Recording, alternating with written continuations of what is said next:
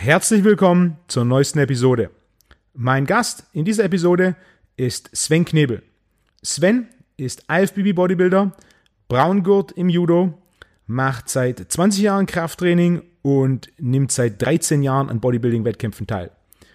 Sven und ich arbeiten mittlerweile seit fünf Jahren zusammen und er hat in dieser Zeit zwei der populärsten Before- und After-Transformationen produziert. Wir sprechen über Svens Training, Svens Ernährung, seine bisherige Karriere im Bodybuilding und über Kraftsport im Allgemeinen. Viel Spaß bei der Episode.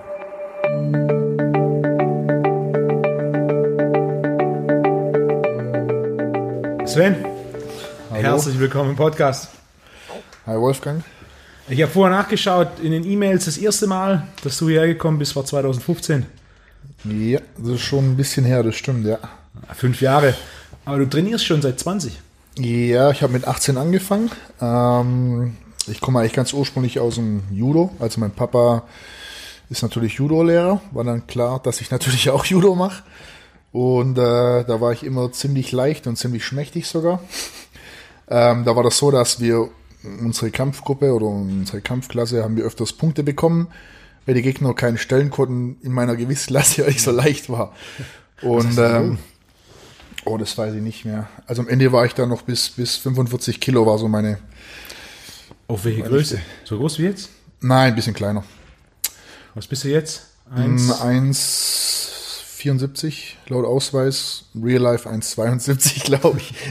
Das heißt, damals warst du knapp 1,70 Meter, 45 Kilo. Sowas, ja. Ja. Jetzt heute, du bist, das ist dein All-Time High, was Gewicht angeht. 112,8.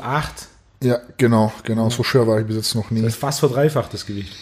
Ja, stimmt. Ein bisschen fehlt noch. Müssen wir noch dran arbeiten. gute 20 Jahre Training. Ja, wie gesagt, durchs Judo, weil ich halt immer ein bisschen schwächer war. Und dann habe ich da ein bisschen angefangen. Mein Papa hat damals auch ein bisschen Kraftsport gemacht. Und dann hat sich Judo aber eigentlich erledigt gehabt, weil wir auf keine Wettkämpfe mehr sind. Das ist, wir waren früher so eine, ja, so, wie so ein Wettkampfteam, hat sich dann aber zerschlagen. Dann habe ich noch ein bisschen Jutsu und WT gemacht. Das hat mir aber alles nicht so gefallen. Am Schluss bin ich dann am Eisen hängen geblieben sozusagen. Und habe dann richtig trainiert, ja. Also mit 18 das erste Mal im Gym und dann mal, mal so ein bisschen hier und da. Weißt du noch, Genau. was, was die ersten Trainingspläne waren, was du trainiert hast? Oh, die waren... Maschinen, freie Gewichte? Äh, viel Maschinen, das war von der Trainerin, das weiß ich noch. Ähm, das war dieses typische drei Sätze, 15 Wiederholungen, irgendwas machen. Am besten alle Maschinen durch. Und da hatte ich das Glück, da waren dann, ähm, das, das waren ähm, so ein bisschen fortgeschrittene Leute. Einer davon hat auch so ein bisschen Powerlifting in die Richtung gemacht. Ähm, und die haben mir dann Kniebeugen gezeigt. Also ich habe, wo ich angefangen habe mit Training, ab der zweiten, dritten Woche, sowas ungefähr, ähm, habe ich schon angefangen zu beugen. Damals noch mit Besenstiel für die Technik und Kreuzheben. Okay. Ja, ja, die haben mir das beigebracht. Wie war die Kniebeugenausführung? Am Anfang gut. Ich war relativ leicht beweglich, bin gut runtergekommen. Ich denke, das kommt vom Judo, vom Kampfsport her noch. Das heißt, die haben damals schon eine Kniebeuge gezeigt, komplett runter. Ja, ja, ganz tief. Ich kann mich erinnern, als mir das erste Mal eine, Klimmzü- äh, eine Kniebeuge gezeigt wurde, das war an der Multipresse und nur bis zur Hälfte, das wäre sicherer. Das hat die Trainerin dann gesagt, wo sie gesehen hat, wie ich trainiert. Sagt, oh, das ist ein bisschen tief, das ist nicht so gut für die Knie. Und die Jungs haben gemeint, nein, nein, ich soll ruhig ganz runter, das ist okay. Je tiefer, desto besser. Ja.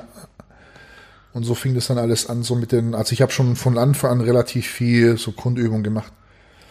Bis auf Bankdrücken, das hat mir nicht Spaß gemacht. Darum habe ich so eine schlechte Brust.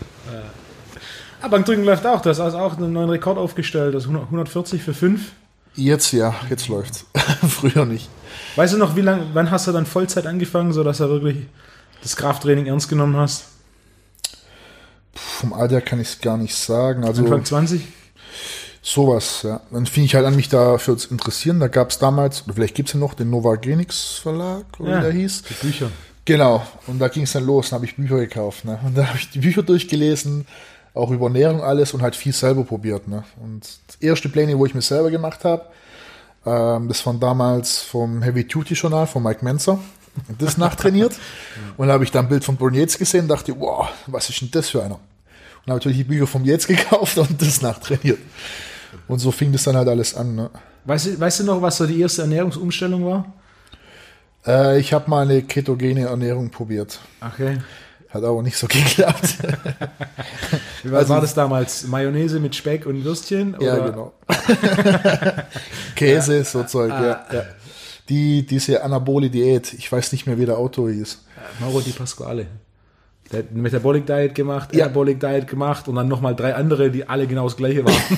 Ja, Nur jedes Mal einen neuen Namen und die, die, mit, der Novagenics Verlag hat die ins Deutsche übersetzt. Ja, genau, genau, die Äh, habe kann, ich kann gemacht. ich mich noch daran erinnern.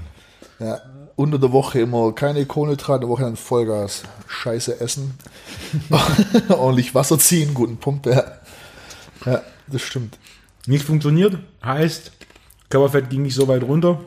Ah, ich habe einfach keinen Dampf gehabt. Körperfett Okay, ging schon runter, aber unter der Woche, das war eine Katastrophe. Also Montag, Dienstag ging noch, ging noch durch den Fresstag und dann Leistungsabfall tödlich. Das hat einfach nicht funktioniert. Ne? Da habe ich auch so ein Forum dann rumgelesen ähm, und die meisten haben gesagt, das kann funktionieren bei Mädels, die wo wenig Muskelmasse haben. Wenn du ein bisschen Muskelmasse, ein bisschen Power willst, funktioniert das nicht so gut. Ja, und dann war das Ding für mich erledigt. Wie lange hast du gemacht? Ah, schon länger, ist bestimmt vier, fünf Monate habe ich schon probiert. Ja. Dabei geblieben. Und dann erst erste Massephase. Erste Massephase habe ich dann nach dem Buch Leistungsernährung für Kraftsportler von Christian irgendwas. Da die Pläne gemacht. Da habe ich eine Massephase, bin ich ein bisschen dicker geworden. Und dann habe ich da auch mit dem, mit den Formeln, wo da drin sind und die Ernährungsform meine erste richtige Diät gestartet. Wo ich dann auch sogar ein bisschen Bauchmuskeln hatte und gar nicht so schlecht aussah. Da habe ich dann noch ein paar Fotos gemacht. Ja, und die habe ich damals, ähm, Hast du die Fotos noch? Müsste ich gucken. Die habe ich noch nie gesehen. Ähm, Ich wäre interessiert. weil ich auch noch Haare. und ähm, ja, dann ging das Ganze mit Pitforce los. Da gab es dann auch ein Forum. Dann habe ich da ein bisschen mitgelesen. Viel gelernt vom Karsten, wo eben Bodybuilding, Freak ist, Liebhaber. Also ich kenne niemanden, der so verrückt ist mit Bodybuilding wie er. Pitforce für alle Zuhörer, die nicht wissen, was es ist. Im Endeffekt, du machst eine Reihe von Einzelwiederholungen. Du machst eine Wiederholung, machst eine Pause, machst wieder eine Wiederholung. Und äh, Genau. das ist ein Satz pro Übung, pro Training. Genau, genau. Also wie so ein Cluster-Training kann man sagen. Ja. Du nimmst so ein Gewicht, wo du 10 Wiederholungen durchgängig schaffst und versuchst mit dem sozusagen 20 zu machen im besten Fall. Also so wie eine Atemkniebeuge, einfach Ja. auf andere Übungen umgemünzt. Wann hast du damit angefangen?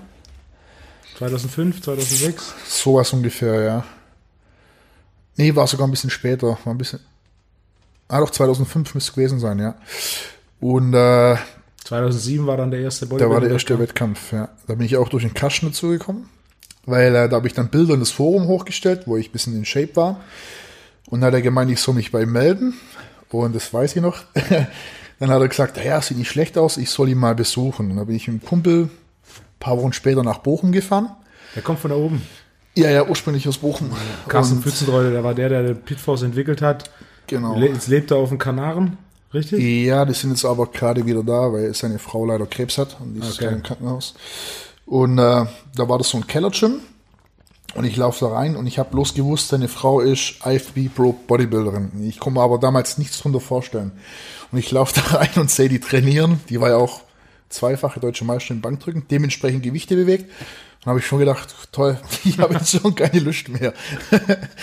Und da, da habe ich den Karsten dann kennengelernt, der mich dann durch so ein Training geführt und dann musste ich eine Badehose anziehen und mitten im Gym, wo alle Mitglieder außen rumlaufen, mich hinstellen und er hat mich dann angeguckt und dann hat er damals gesagt, okay, das sieht gut aus, ähm, ich hätte das Zeug auf die Bühne, denkt er. Und dann habe ich gefragt, ja, wann geht die Diät los? Ja, morgen. und so ging das Ganze dann halt los, ja. Was hast du damals gewogen? Ah, da war ich noch Männer, Männer 2, also bis 80 Kilo. Wir haben zuerst gedacht, ich verliere sogar noch mehr Gewicht, aber hat dann doch für die zwei reicht. Ich glaube mit 76, 77, sowas ungefähr war ich vom Gewicht her. Ja. Also war nicht so viel übrig. Ein bisschen dünner.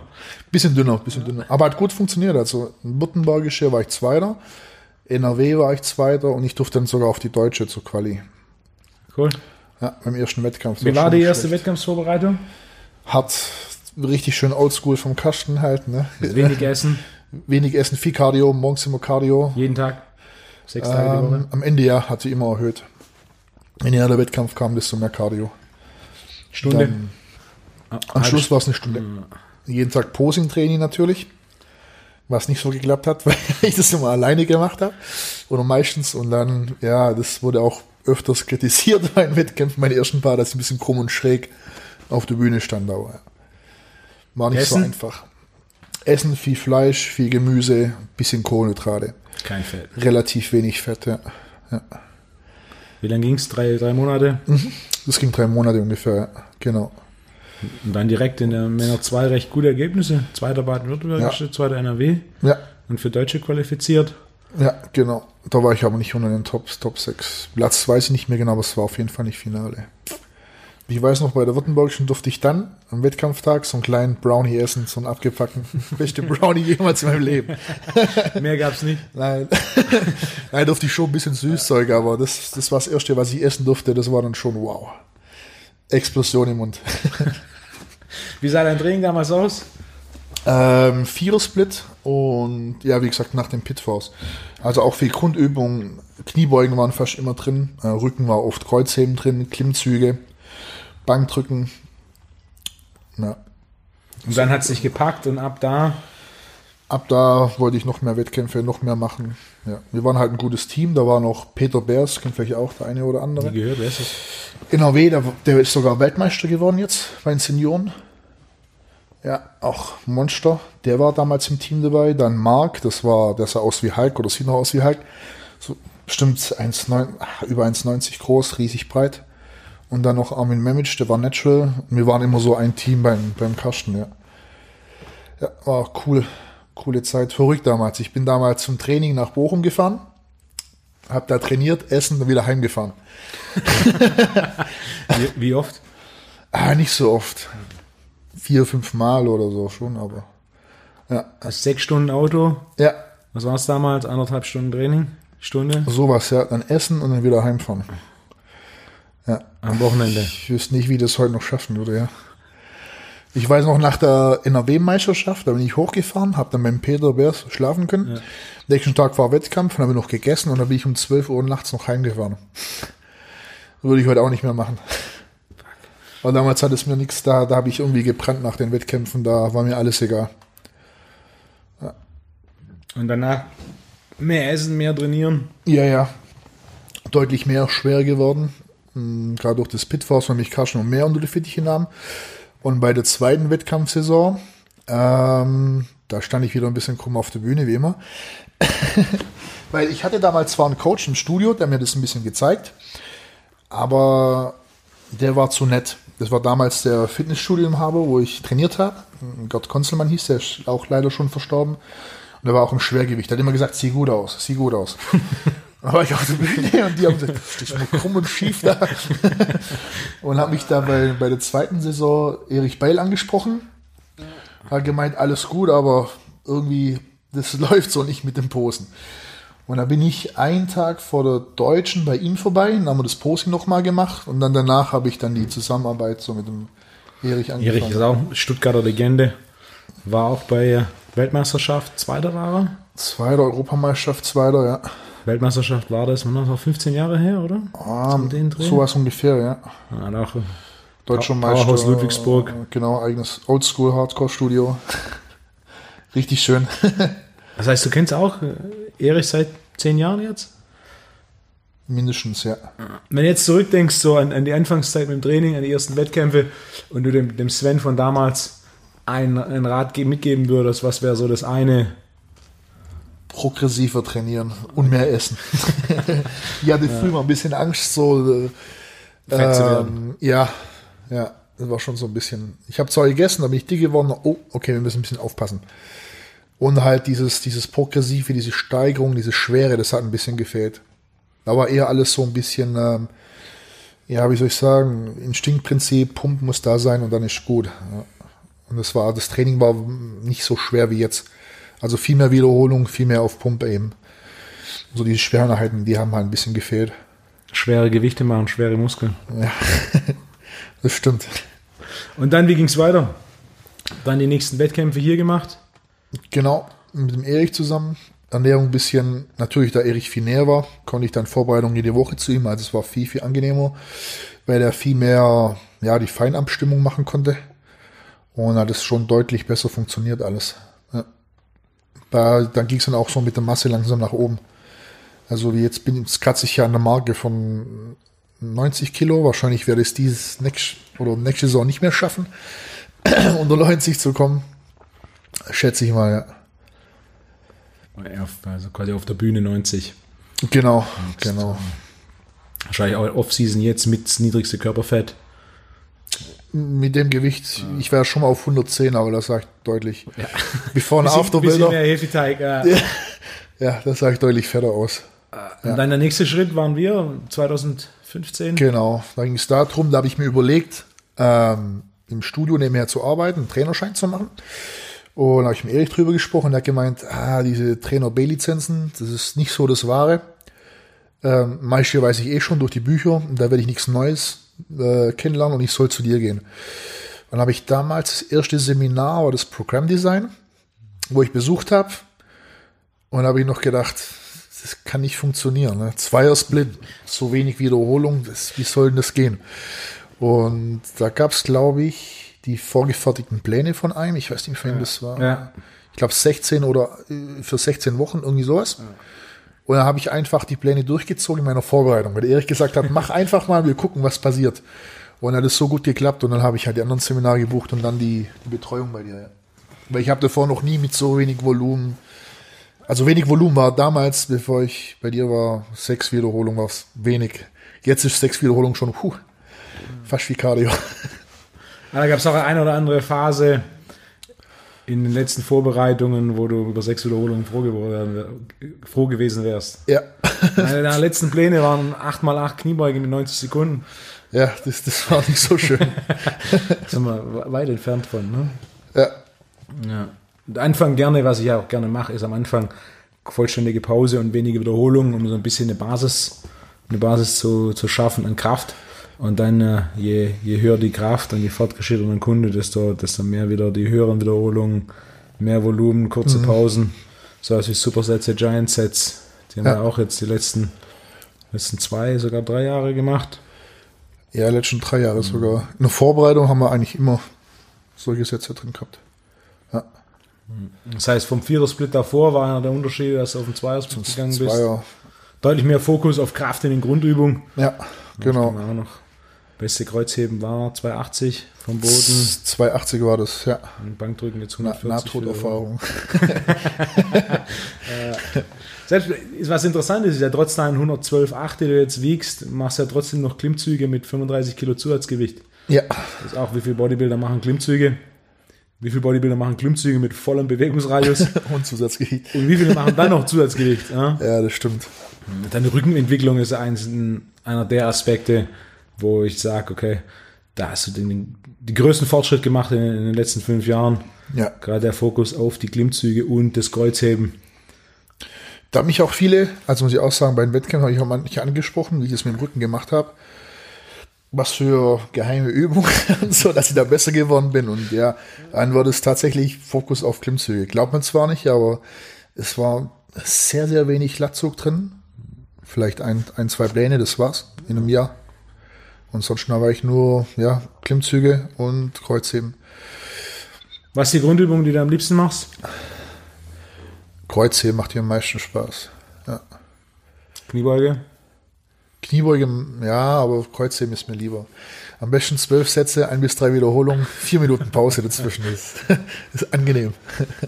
Das Essen hast du jetzt mittlerweile auch, mittlerweile auch geändert, was ich immer ganz interessant finde. Ja. Ich hatte ja von, von ein paar Monaten Matthias Botthoff im Podcast und als er dann erzählt hat, dass er elf Jahre am Stück, zwei Kilo Fleisch am Tag, 30 Eier plus den Shake, das war dann schon für die einen, oder anderen, da habe ich Feedback danach bekommen, so, ah, das, ist ja schon viel Essen, ne? Ja, also Essen muss ich auch sagen, ich esse deutlich, deutlich mehr wie vorher. Also seitdem ich bei dir bin, viel, viel mehr. Und ich bin nicht fetter geworden, sondern habe eher mehr Muskulatur aufgebaut und Kraft. Mehr Essen ist wahrscheinlich einer der, der missverstandensten Aspekte des Krafttrainings, vom Muskelaufbau und vom Bodybuilding. Wie viel gegessen werden muss, die absolute Mehrheit unterschätzt es. Und für die, für die wenigsten ist es auch noch einfach, sondern Essen ist Business. Runter damit. Ja, also für mich ist auch Essen, Arbeit, Training ist Spaß. Das ist doch nicht so. Ich, wenn ich normal esse, bin ich ja auch bei 5500, manchmal 6000 Kalorien und das ist dann schon ein bisschen stopfen. Wie sieht so ein Tag aus? Was ist da zum Frühstück? Also Frühstück normal öfters mal entweder Eier, das sind schon manchmal zwölf Stück, 14 Stück je nachdem, 500 Gramm Hack oder Hamburger Patties oder sowas. Also viel, viel totes Tier. Ähm, und dann entweder Nüsse, Sonnenblumenkanne, sowas dazu. Und dann tagsüber habe ich dann meine drei Portionen für die Arbeit. Da habe ich vom Prinzip immer basic verschiedene Gemüsesachen, äh, ein bisschen Olivenöl, dann nehme ich Nüsse mit und dann habe ich entweder pro Portion 250 bis 300 Gramm ähm, Geflügel, also Pute oder Hähnchen oder halt Fisch. Das ist quasi drei Mahlzeiten während der Arbeit. Was interessant ist, über die letzten Jahre mit deinen Bildern, du bist ja auch etwas bekannter worden für die, die mich folgen und mehr als einmal kamen sie, ja Sven, der macht das ja hauptberuflich. So, wenn, wenn, er, wenn, ich, ja, wenn ich die Zeit hätte und, so, und, so, viel trainieren könnte wie er, dann äh, würde ich auch so, würde ich auch so aussehen. Aber du arbeitest tatsächlich. Ja, ja, ich arbeite voll, 35, also ich habe 35 Stunden Vertrag. Gut, im Büro muss ich dazu sagen. Ähm, mein Chef sagt auch nichts, wenn ich während der Arbeit ab und zu was esse, einen Snack nehme. Und ich arbeite ja noch nebenher im Studio. Das kommt auch noch. Also Arbeit ist nicht so nicht mein Hauptberuf, der Sport, leider. Ich habe genug Arbeit nebenher. Ja. Das heißt, tagsüber Büro und dann am Abend noch ein paar Mal die Woche im Studio als Trainer. Zweimal, sowas. Ja, ja. Das heißt, drei Mahlzeiten tagsüber? Genau. Dann, dann kommt ja normalerweise diese Mahlzeit vorm Training, wo ich ein paar Carbs nehme. Dann kommt noch ein Shake, dann geht es ab ins Training. Während dem Training dann. Was trinkst du für einen Shake vorm Training? Ähm, Im Moment sind es 50 Gramm Malto mit so 20 Gramm Aminos. Dann während dem Training habe ich dann nochmal noch mal 50 Gramm plus Aminos und nach dem Training dann 200 Gramm Malto plus ein Whey Shake. Und der Shake ist nicht dein Abendessen, danach gibt es noch mal Nein, nein. danach kommt noch 300 Milliliter Trauben, Traubensaft und dann nochmal eine große Portion Essen mit, mit Fleisch, Geflügel meistens oder Fisch, irgendwas Leichtes. Wie viel Uhr trainierst du? 17 mm, Uhr, 17.30 Uhr, sowas. Das heißt, zu Hause bist du auf 19? Ja, 19, 19 Je nachdem, dann wird gekocht, vorgekocht und dann ist der Tag auch schon fast vorbei. Das heißt, du kochst einmal am Tag, am Abend für die nächsten Mahlzeiten, halt am Morgens das Frühstück noch ein bisschen zubereiten. Ja, genau, Frühstück mache ich frischer, aber den Rest mache ich immer abends zuvor, weil sonst reicht mir die Zeit nicht. Ja, ja. Das ist auch so ein bisschen, viele denken, boah, wenn ich so oft teste, dann muss ich ja ständig kochen. Aber mit ein bisschen Organisation. Es geht, das macht ja jeder Bodybuilder eigentlich so, das funktioniert dann schon. Ja. Und als äh, motivierter Sportler, sowas wie Eiscreme, Kekse. Gibt schon ab und zu. ben und Cherry Eis so meine, meine Schwachstelle. Das esse ich oft. Aber auch wenn ich mal unterwegs bin äh, und ich Hunger habe, dann esse ich auch mal einen Döner oder sowas. Das, das schon. Nicht regelmäßig, aber rutscht ab und zu rein. Gelegentlich. Und dann abends schlafen? Mhm. Wann gehst du pennen? Mm, ich schaue immer so elf, sowas. Wenn alles gut klappt, um elf rum, ja. Und dann schläfst du bis sieben? Nee, sechs. 30, sechs. Sechs, sechs Uhr ungefähr, ja. Guter ja. Schlaf, dein Schlaf hat sich auch entwickelt in den letzten? Ja, Schlaf ist deutlich besser geworden, ja. Was ja auch oftmals immer noch unterschätzt ist für wer größer werden will, wird größer im Schlaf. Ja, also ich mag auch, gut, ich, mit 18, 19 habe ich noch den Schlafdefizit nicht so gemerkt, Wochenende Party und so, vier Stunden Schlafen, Training lief wenn ich das jetzt machen würde, würde das Training definitiv nicht mehr so laufen. Also, das, also ich mag das dann schon, wenn ich wenig schlafe, dann läuft mein Training nicht so gut. Ja. Wie sieht's aus mit Cardio? Äh, weiß nicht genau, was das ist. Nein, also Cardio Off-Season mache ich gar nicht. Null. Null. Ich habe eher das Problem, dass ich das Essen reinkriege dass ich ein bisschen Masse drauf kriege. Wenn ich dann noch Cardio mache, dann müsste ich ja noch mehr essen. Das wird nicht funktionieren. Also. Ich kann mich erinnern, eine, eine Vorbereitung, als du die Vorbereitung gestartet hast, in der, in der Hefeteigform, da, da waren es sechsmal die Woche Intervalltraining. Ja. Und jetzt die letzte Vorbereitung war, war dein Cardio spazieren gehen. Ja, genau, genau. Locker, lockeres Laufen, ja. Genau. Das heißt, Körperfett niedriger halten war auch ein, ein Unterschied, der in den letzten paar Jahren ja deutlich besser. Wenn du so zurückdenkst von allen Trainingsprogrammen, du hast gemeint Kniebeuge 12 mal 1, äh, Kreuzheben 12 mal 1 bis 3, das ist ja ganz oben auf der Liste. Das war ganz oben, weil ich da durch das Programm auch meinen Rekord mit den 280 geschafft habe. Deswegen hat es so Spaß gemacht. Und äh, das Stock Crab finde ich gut.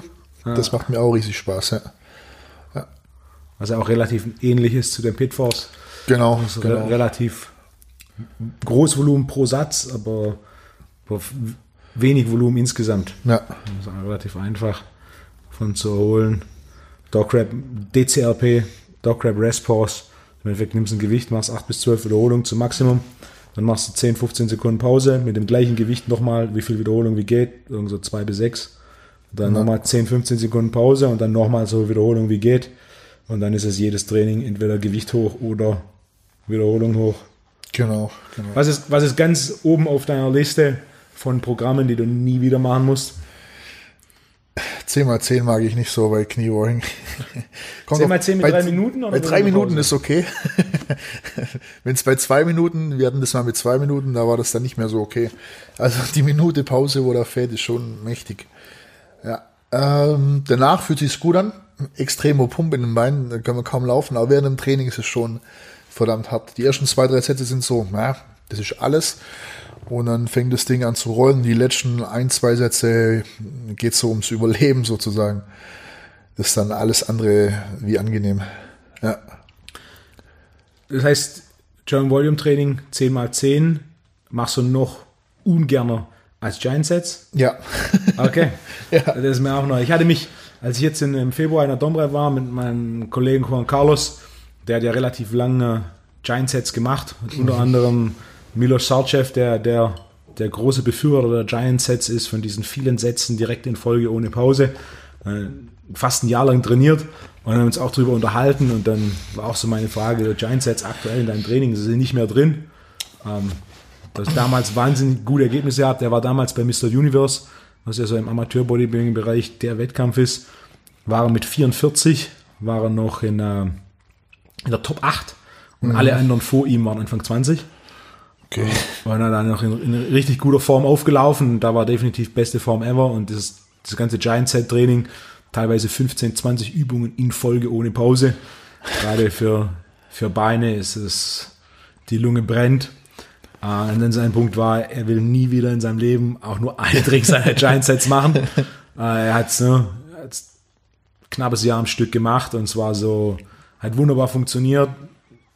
Er gibt es auch noch Leuten, die sich die Muskel aufbauen wollen, das Ganze ernst nehmen, aber er selber, er sagt, der einzigste, der einzige Zeitpunkt, wo er sich vorstellen kann, jemals wieder Giant Sets zu machen, ist für den Fall, dass er sich entscheidet, mit jetzt mittlerweile 51 äh, nochmal irgendeinen Bodybuilding-Wettkampf mitzumachen, dann äh, kann er sich vorstellen, ansonsten keine Chance, jemals wieder auch nur eine Einheit Giant Sets zu machen. Also so Giant-Sätze habe ich ja nur einmal gemacht, wo er hier war. Da waren es auch zwölf Minuten Arme am Stück. Und Das dann, genau, ein Satz waren zwölf Minuten am Stück Arme her. Aber das ist schon, schon was ganz Besonderes, wenn du das noch nie gemacht hast. Das war schon krass, ja, ja. Also da, wir hatten die Arme, wir haben die Arme noch nie in meinem Leben so wehgetan. Das hat wie so ein Kribbeln. Die waren, hat sich teilweise taub angefühlt, also ganz, das ist ganz, ganz komisch. massiver Wachstumsreiz. Aber ich bin ja, wie du weißt, ich bin ein großer Fan von Giant Sets als fortgeschrittene Methode für Hypertrophie und auch gerade Milos Sarcev, der ehemalige Profi-Bodybuilder, der das Ganze popularisiert, der hat ja auch einige Ergebnisse, Nachweise via Fotos, Unterschiede durch Giant Set Training, wo vor allem, was mich begeistert ist, wenn es so nicht diese Elite-Bodybuilding-Genetik, sondern mehr so durchschnittliche Genetik auf Bodybuilding-Niveau und wie er dann trotzdem hinbekommt, dass da ähm, tatsächliche Fortschritte da sind, also nachweisbare Fortschritte. Das gibt es ja dann, dann doch, gerade in diesem Bodybuilding-Training und Bodybuilding-Vorbereitung äh, recht selten. Ja, ja, das stimmt schon. Und da ein, einige Beispiele, die da hat, wo da Leute auch äh, durch so ein Giant Set durchcoacht. Was man auch sagen muss, du brauchst den entsprechenden Trainer, der dich durch so ein Giant Set durchcoacht. Jeder, der der Überzeugung ist, dass er sich selber da durchtrainiert, das wird Nee. nicht passieren. Da braucht schon jemand, wo eine Peitsche schwingt. Also ich kenne, ich habe das zum ersten Mal von Milusch gesehen, diese DVD von Dennis Wolf, Hungry Like a- Hungry Like a Wolf. Ja, genau, genau. Und da habe ich das zum ersten Mal gesehen, aber gedacht, okay, DVD gekauft, angeguckt, okay, das war's. Also ich habe das schon gar nicht versucht, das überhaupt irgendwie nachzumachen. Das war mir schon ein bisschen, boah, nee, zu viel. Und man braucht natürlich auch, wenn du eine 18 Übungen in Folge machst, dann kannst du ja nicht mit, mit, mit einem Stapel von 18 Handtücher kommen und abends um 18 Uhr ins Studio einlaufen, erstmal mal Handtücher verteilen und dann 18 Maschinen besetzen. Da Ja. brauchst du auch ein bisschen, äh, bisschen Gym, das das möglich macht. Oder halt ein paar weniger Sätze und dann eine entsprechende Planung, Ja. so, so dass das ganz fun gut funktioniert. Ja. Von den Giant-Sets, welche fandest du am angenehmsten? Welche Muskelgruppe? Also ich habe ja nur Arme gemacht Arme. damals. Ein bisschen Oberkörper hast du auch schon gemacht? Bisschen war dabei, aber ja. Primär Arme. Arme, Arme fand ich Beine sind ja für dich nicht so notwendig. Also Oh, nee. kleine, kleine Oberschenkel hast du keine. Nee. Das heißt, für Beine haben wir es nie gemacht, weil nicht notwendig. Aber halt für Oberkörper, vor allem für Arme, Ja. dass die ein bisschen wachsen. Das haben wir dann aber auch gesehen in der Vorbereitung, wo wir das dann ein paar Wochen mal gemacht haben. Da ging das dann schon, ja. In Kombination mit recht viel Kohlenhydraten. Jetzt hast du ja 50 Gramm vorher, 50 Gramm während und 200 danach. Wenn ich mich richtig erinnere, war es damals ein Tick mehr. Ja. 75, 75, 300, so um den Doch. Ja, Dreh rum. genau, genau. Ja, hast ja dann schon mal ja, 450 Gramm Kohlenhydrate in Form von einem Shake rund ums Training. Ja. Plus dann den Reis, sind nochmal 100, 150. Ja, ich glaube 150 waren das damals, ja. Und dann danach nochmal den Reis, was auch 200 waren, 250. Ja, da bist, Ja, du, da bist ja. du ganz schnell bei 750 Gramm Kohlenhydrate, nur rund ums Training. Das ist eine große Tankfüllung. Das einzige Mal, wo wir das übertroffen haben, war bei diesem Messen Strange Holiday. Mit zwei Shakes am Tag. Da, da durfte ich dann über 1,2 Kilo waren es, glaube ich, sogar in Kohlenhydraten. Das war auch richtig heftig. Das hört sich nach Arbeit an. Ja, das war auch Arbeit. Für, für alle, die wenig Kohlenhydrate denken, essen und denken, boah, so viel Kohlenhydrate essen, super.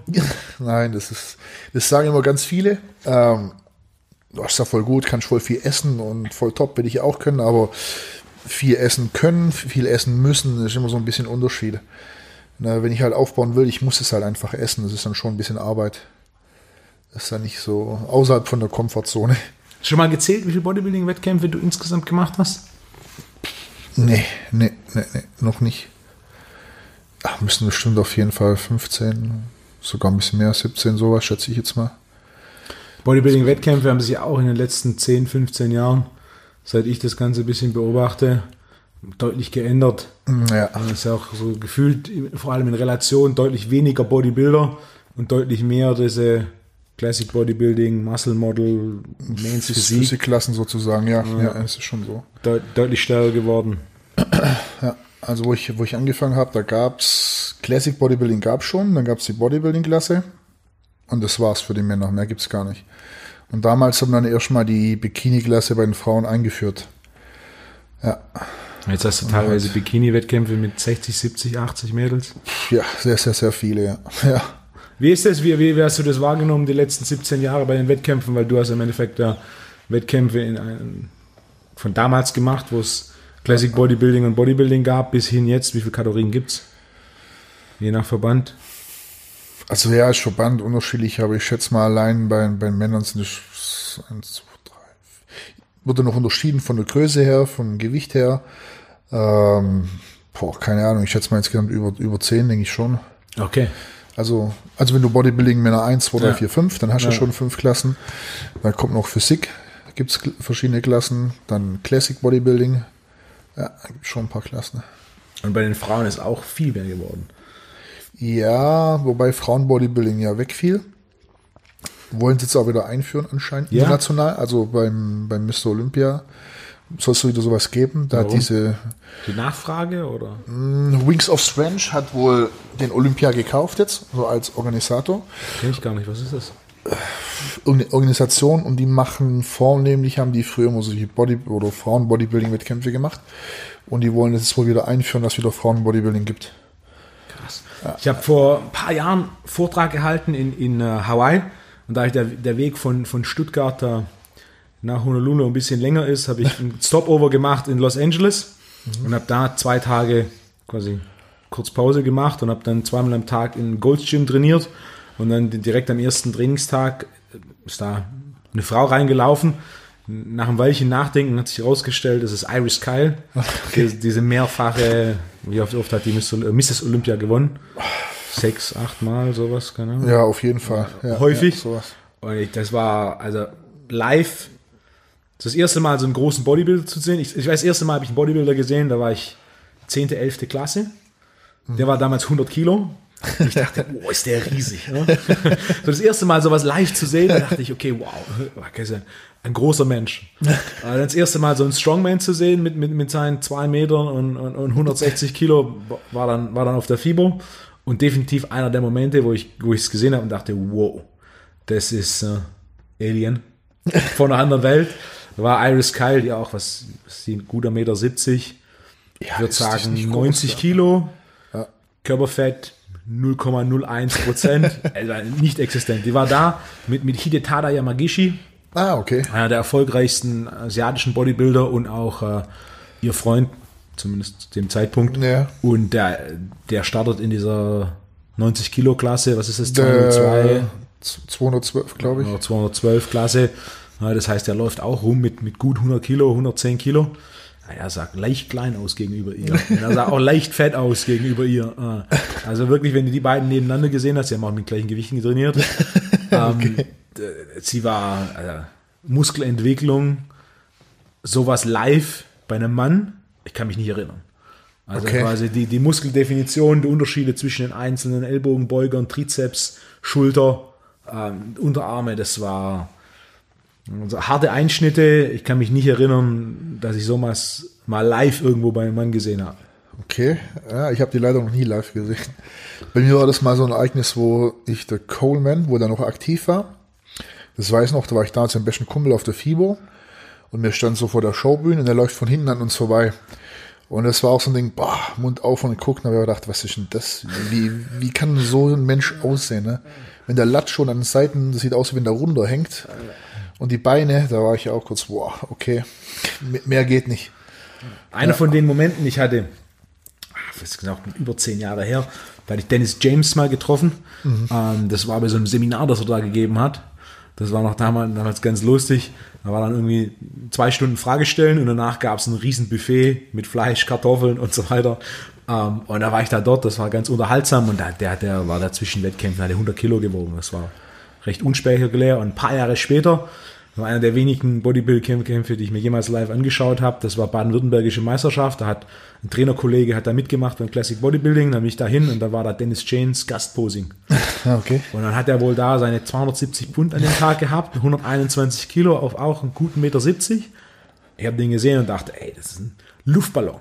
Ja, und dann, dann habe ich kurz überlegt, dachte, ey, wenn er jetzt 270 ist und er teilweise über 300 Pfund gewogen hat, also nochmal 15 Ja. Kilo mehr, ja, wie, wie, wie sieht er aus mit 140 Kilo? Und, ne? Also diese, diese 121 Kilo auf 1,70 Meter. Meter 70 plus minus. Aber das war auch so ein Moment in so einem Trainingsanzug. Ich kann mich jetzt noch erinnern. Lange Hose, äh, lange Jacke und es war einfach nur alles rund und riesig. Das denke ich mir, ja. Kai Green war auch ziemlich beeindruckend auf der FIBO, wo er mal war. Ist so. Habe ich nie gesehen. Ich war zweimal auf der FIBO, das ist beides mal gut zehn Jahre her. Okay. Ein- Einmal da an den offenen, offenen Tagen und dann, als ich dann im Fitnessstudio gearbeitet habe, dann einmal an diesem Donnerstag, Freitag. Großen Unterschied hat es nicht gemacht. Damals war es eine ziemliche Freakshow. Und das, was ich die letzten Jahre beobachtet habe, ist das nicht weniger geworden. Nee, nee. Ich kann mich nur erinnern, Phil Heath gesehen zu haben, der damals noch, ah, was hat er damals noch gewogen? Keine Ahnung, gut 100 Kilo. Und da habe ich daneben gestanden und dachte, boah, ist der klein. Insgesamt di- dicken Arm hat er gehabt, aber darüber hinaus, der war dann so komplett unspektakulär. Also das Ja. war dann live so, hat mich irgendwie im Gegensatz zu vielen anderen, wo ich dachte, wow, war das live so okay, wow. Ja. Der hat dann auch über, über die Jahre ein klein bisschen Muskel aufgebaut. Ein bisschen, ja. Wann warst du das letzte Mal bei der Fieber? Ähm, das war vor zwei Jahren war das, ja. Ähm, Relativ kurzfristig, weil da hatte Erich, ich glaube, Fahrräder gekauft. Und dann hat er gemeint, äh, will nicht alleine fahren, er hat keinen Bock, ob ich mitfahren will. Und dann sind wir halt da kurz hochgedüst, ja. FIBO angeschaut, ja. Und? Aber ich fand es früher deutlich besser. Mehr Shows, dann früher mit der Showbühne und da war deutlich viel mehr los. Ja? Meiner Meinung nach, ja. ja. Da gab es ja auch ein paar Jahre, wo die FIBO so zum, zum Festival wurde, wo dann Wochen vorher schon die Tickets ausverkauft waren. Ja, wo, das war das eine Jahr, wo die ganzen Jungs wie Karl S. und so in der eigenen Halle waren. Da war auch richtig viel los. Ja, genau, genau, genau. Ja. Da war ich auch ein bisschen geschockt. Du läufst in die Halle rein, Hölle los, da waren die größte Menschenansammlung überhaupt. Und da stehen Leute auf der Bühne oben ohne und posen und denkst, oh gut, aber so sehen die in meinem Studio jetzt auch aus. Ich, ich, ich, konnte, ich kann das bis heute nicht so ganz verstehen, den, den Hype. Ich bin da eher mal leistungsorientiert als so, ja. Für mich war das nicht so die Typen, wo ich da unbedingt ein Autogramm haben wollte. Ich habe die auch nicht alle gekannt.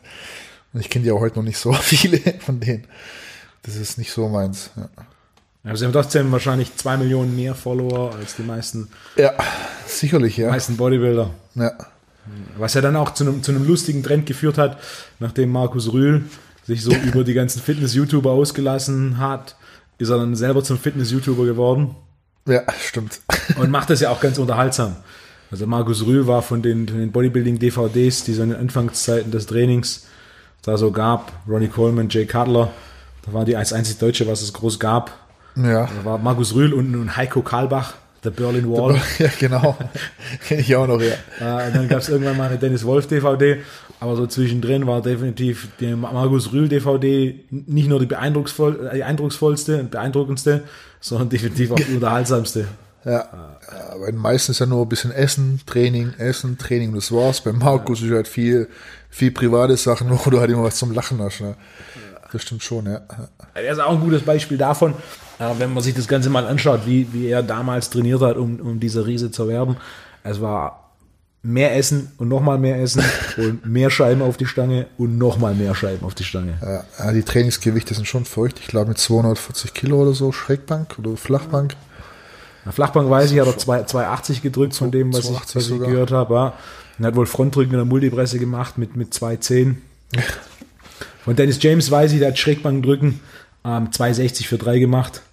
Was Okay. auch, äh, es gibt nicht viele Menschen auf dem Planeten, die jemals in, in dem Bereich 260 auf der Schrägbank gedrückt haben. Ja, denke ich mir. Und die, die Trizeps, Schulter und Brustentwicklung hat dann da schon eine deutliche Sprache gesprochen. Kann mich auch noch erinnern, in einem der, der Marius Rühl-Videos, das war auch so beeindruckend, hat er über eine Tonne Beinpresse gemacht, ohne Kreuzband. Stimmt, ja. Also nach dem Motto, Ob- Oberschenkel ist stark genug, bra- braucht kein Kreuzband. Das geht auch so. ja, ja, stimmt. Also Bodybuilding-DVD-Geschichte ist auch komplett verschwunden. Nee, Gibt noch YouTube. da hört man auch nichts mehr. Gibt's auch, glaube ich, gerade gar nichts mehr. Habe ich früher auch immer viele, viel gekauft. Damals gab's ja nicht so großartig YouTube. Gerade diese Battle for Olympia finde ich ganz Ja, cool. die ich- Reihe. Weil ich damals, als ich das verfolgt habe, jedes Jahr mich, ne? Ja, genau, genau, genau. Das sahen die alle, sehen die halt alle gut aus. Sind ja alle so vier bis, bis eine Woche vom Wettkampf, alle in Shape. Ja, natürlich schon krass. Und lauter verschiedene Athleten. Das, das gibt's nicht mal mehr als YouTube-Serie, oder? ich weiß es nicht. Einzelne machen was, einzelne Sponsoren machen was. Ja. Aber so dieser Einblick, damals war es halt so- auch so, okay, wie trainiert er jetzt? Ja, genau, Und genau. war dann schon interessant, dass halt doch diese plus minus 10, was waren es, 10, 12, 15, die es da immer gab, die haben dann doch schon teilweise sehr, sehr anders trainiert. Ja, ja, immer. Das immer war auch die- eine, das war auch das erste Mal, dass ich dieses DCRP, das Dog Rap Rest Pause Training gesehen habe, bei Dave Henry. Ja. ja. Der, also auch in der DVD dachte ich, okay, wie trainiert der? Hat er Riesengewichte bewegt. Ich kann mich noch erinnern, das war, war also Hammer Strength Incline Press mit irgendwie sechs, Mhm. sieben Scheiben, sechs, sieben Zwanzigern pro Seite. Auflage komplett voll. Ja. Und der ist ja auch nicht wirklich groß. Nee, da ist der ein kleiner Zwerg. 60. Ja. Ja, 60, 100 Kilo. Ne. Und dann da Riesengewichte, hat Curls gemacht, danach hat er DVD rausgebracht, hat Curls gemacht mit irgendwie 42,5. Das war dann schon beeindruckend. Diesen starken Bodybuilder gibt es auch nicht mehr wirklich. Das hat sich auch die letzten zehn Jahren hin entwickelt zu deutlich mehr Pumptraining. Ja, ich denke, manche können das noch. Also ich weiß noch alte ähm, oder alte Trainingsclips vom äh, Rolly Winkler. Der hatte auch schon bei manchen Sachen richtig, richtig viel Gewicht gehabt. Aber ich weiß nicht, wie der jetzt aktuell, ich verfolge das ehrlich gesagt nicht mehr so, wie der jetzt aktuell trainiert. Aber früher er auch richtig Dampf, gerade auch bei Kniebeugen und so. Ja, der war auch einer von den starken Jungs. Oder ist einer von den starken Jungs. Früher war das ja mehr oder weniger normal, gerade wenn man sich das Oldschool Bodybuilding anschaut, was auch gern so eine Ära ist, die ich mir anschaue, was Trainingsmethodik angeht. Da damals das Thema Trainingsmethodik, Trainingsplanung noch einen deutlich größeren Stellenwert hatte.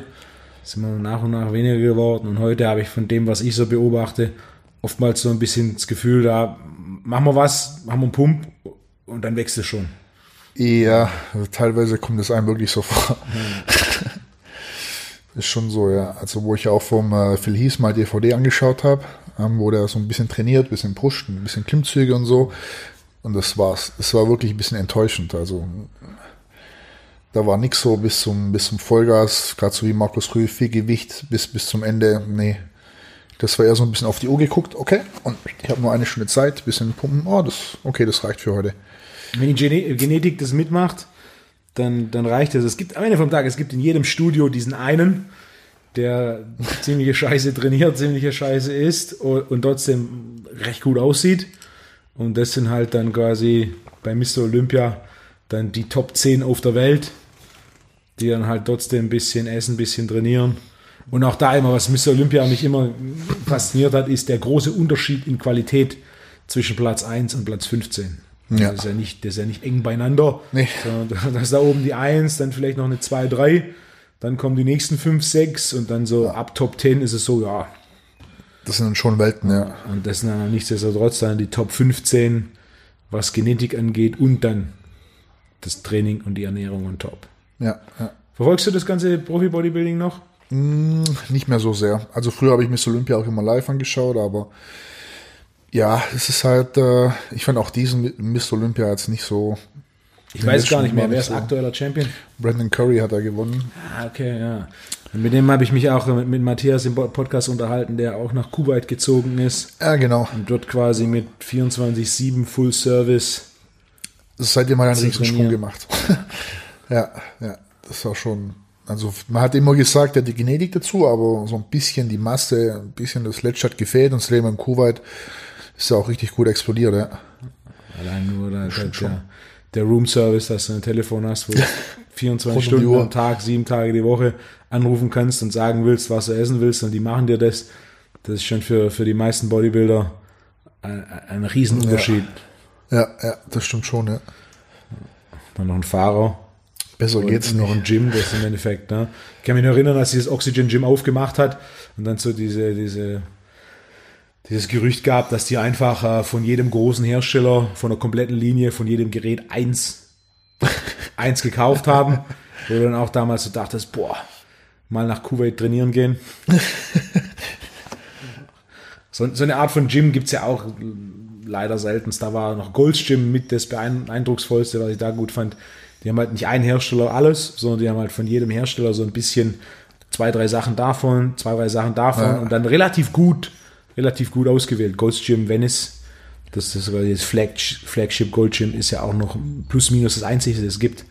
Diese Gold Gym war ja ein großes Franchise und es wurde vor ein paar Jahren verkauft. Ich war 2015 für ein paar Monate in den USA. Und damals wollte ich in einem Gold's Gym trainieren, habe geguckt und es gibt keins mehr. Hatte dann irgendeinen so einen bla bla Fitnessnamen und dann habe ich gedacht, ich, was ist jetzt los? Und dann habe ich ein bisschen recherchiert und quasi dieses Gold's Gym Franchise Ja. wurde verkauft, die es dann halt umgebrandet haben und quasi aus diesen Gold's Gyms mit einem anderen Brand quasi Gyms neu aufgemacht haben. Ah, Weil okay. dieser Gold's Gym Namen einfach, das hat, das hat nicht mehr so gezogen wie mal in den 80ern und 90ern. Und jetzt gibt's noch ganz wenige, ein paar werden wohl noch unter dem Namen privat geführt. Und äh, dann gibt's im Endeffekt noch das, äh, das Gold's Gym in Venice, wo auch wohl, wenn, wenn Arnold Schwarzenegger in LA ist, er morgens um 6 da anzutreffen ist und trainiert. Ich war auch mal in einem, aber es war in Ägypten. Die waren recht gut vertreten. Ja. Ja. Wir haben auch äh, ne, hier in Deutschland gibt's ein bisschen mehr. Das hier oben bei uns im Stuttgarter Westen war ja wohl auch kurz Goldschirm oder so, hat mir irgendjemand gesagt. Und dann wurde es auf Powerhouse umbenannt. Okay, also ich kenne es nur als Powerhouse. Powerhouse gibt's ja, gibt's ja ein paar hier, Gold's Gym weniger, aber der Gold's Gym Name, der wahrscheinlich mit den Gold's Gym T-Shirts, Ja, die in den letzten Jahren wieder recht beliebt waren, einen größeren Treffer genannt hat als mit dem Gym-Konzept. als mit dem Gym selber mit dem Namen, ja, das denke ich schon, ja. Ja, Und auch von der Klassiker. Größe her, das war echt so ein Gym, wo ich im Nachhinein sagen muss, das war gutes Konzept, das hat ein bisschen einen alten Flair. Und du hast halt, wenn du so ein großes Gym hast, ein paar ältere Maschinen, dann so die Klassiker, Plate-Loaded, Hammer Strength und dann halt von, von neueren Herstellern immer so zwei, drei, vier Maschinen äh, und dann mehrere Räume, mehrere Kurzhantel-Racks von ganz kleiner Kurzhantel bis ganz großer Kurzhantel. Und dann dann eine, eine recht äh, variantenreiche Spielwiese. wo man alles mal probieren kann. Ja, ich dieses finde es- Firehouse Café direkt um, um die Ecke. Ja, das kenne ich natürlich auch. Ja essenstechnisch das dem Ganzen da auch ganz gut entgegenkommt. Ja, ja, das ist optimal. Also ich finde auch ja die Gyms, wo verschiedene Geräte haben, finde ich deutlich besser, wie die, wo nur eine Linie haben. Es gibt keinen einzigen Gerätehersteller, der, der jedes Gerät gut macht. Es Ja. gibt selbst die, die wirklich konstant einen guten Job machen, die haben immer noch ein paar Geräte dabei, wo halt dann doch jemand sich nicht so oder jemand, der Praxiserfahrung hat, sich nicht so viel Mühe gegeben hat. Oder ne, Ja. nicht so lange dran gefeilt hat, dass das Gerät wirklich passt. Und dann gibt es natürlich auch den einen oder anderen Gerätehersteller, wo, wo man relativ schnell sieht, dass die Konstrukteure in dem Leben noch nie trainiert haben. Ja, stimmt allerdings. Ist mir auch schon aufgefallen. Ich fand früher die David-Geräte fand ich richtig gut. Auch Die hatten wir im, im alten Studio. Was war dein Favorite Gym, in dem du je trainiert hast? Müsste ich überlegen. Also von der Stimmung her und von, von der Atmosphäre auf jeden Fall eher Powerhouse in Ludwigsburg beim Erich, weil es eben relativ viele Wettkampfathleten da sind und da kann man auch laut sein und dreckig und so. Das interessiert da niemand. Laute Musik, alles optimal. Also da bei sowas fühle ich mich halt wohl. Also eher solche leistungsbezogenen Studios. Ja. In dem Studio, in dem du jetzt gerade trainierst, Ja. wenn der, wenn der Chef dich fragen würde, welche eine Maschine, Sven, mein Budget, welche eine Maschine sollen wir kaufen? Welche eine einzige Maschine, okay. Ähm, die Donkey Wadenhebelmaschine fand ich ganz gut. Ja. Die habe ich bis jetzt auch nur beim Erich im Powerhouse gesehen. Und Das ähm, Powerhouse hier oben im Stuttgarter Westen hat auch eine. die hat auch, ja. Ja, aber sonst gibt es ganz, ganz wenige Gyms, Nee, die Donkey-Wadenheben haben. ja, finde ich die beste Wadenmaschine überhaupt. Also ich spüre die Waden bei, bei keiner anderen Maschine wie bei der. Das Ja, ist, Pre-Stretch. ja, ich verstehe auch gar nicht, warum die nicht, warum es die nicht öfter gibt. Ich habe es auch seltenst gesehen. Es gibt ja das berühmte Bild von Arnold, wo er quasi die Donkey-Waden-Position einnimmt ja, genau. und dann quasi vorgebeugt ist und dann ein paar seiner Trainingspartner ihm auf dem Rücken sitzen Genau, genau. und er da so Wadenheben macht. Genau. Und die, ich weiß auch nicht genau, wie die richtig heißt, diese Reverse Hyper Extension von. Ja, Westside Barbell. genau. Die habe ich ein paar Mal probieren dürfen. Du hast hier auch sowas. Ja. Und die finde ich auch genial. Hatten wir sogar mal bei uns im Studio. Die Leute haben auch nicht gewusst, was sie damit anfangen sollen und haben da ihre Flaschen halt abgestellt. Und dann hat leider der Chef vom Studio, wo ich jetzt gerade bin, das war noch vor meiner Zeit, hat er die in eine CrossFit-Box verkauft. Okay. Also wir hatten die sogar da, aber da hat halt keiner dran trainiert, weil keiner genau wusste, Ja, wie das ich geht. da? Und dann haben sie halt ja, Also Handtuch der drauf, Maschinen drauf. von dem Rücken. Ja, Ich hatte auch lange eine, ich hatte neun, neun Jahre auch eine. Und jetzt, dadurch, dass das Studio ein klein wenig umstrukturiert wurde, ein paar Matten für Jiu-Jitsu und das ist diese kleine Podcast-Studio-Ecke, da musste, musste ein bisschen was raus. Und äh, da habe ich dann unter anderem die Reverse Hyper. Alright, das war's für den ersten Teil des Gesprächs. In der nächsten Folge folgt der zweite Teil.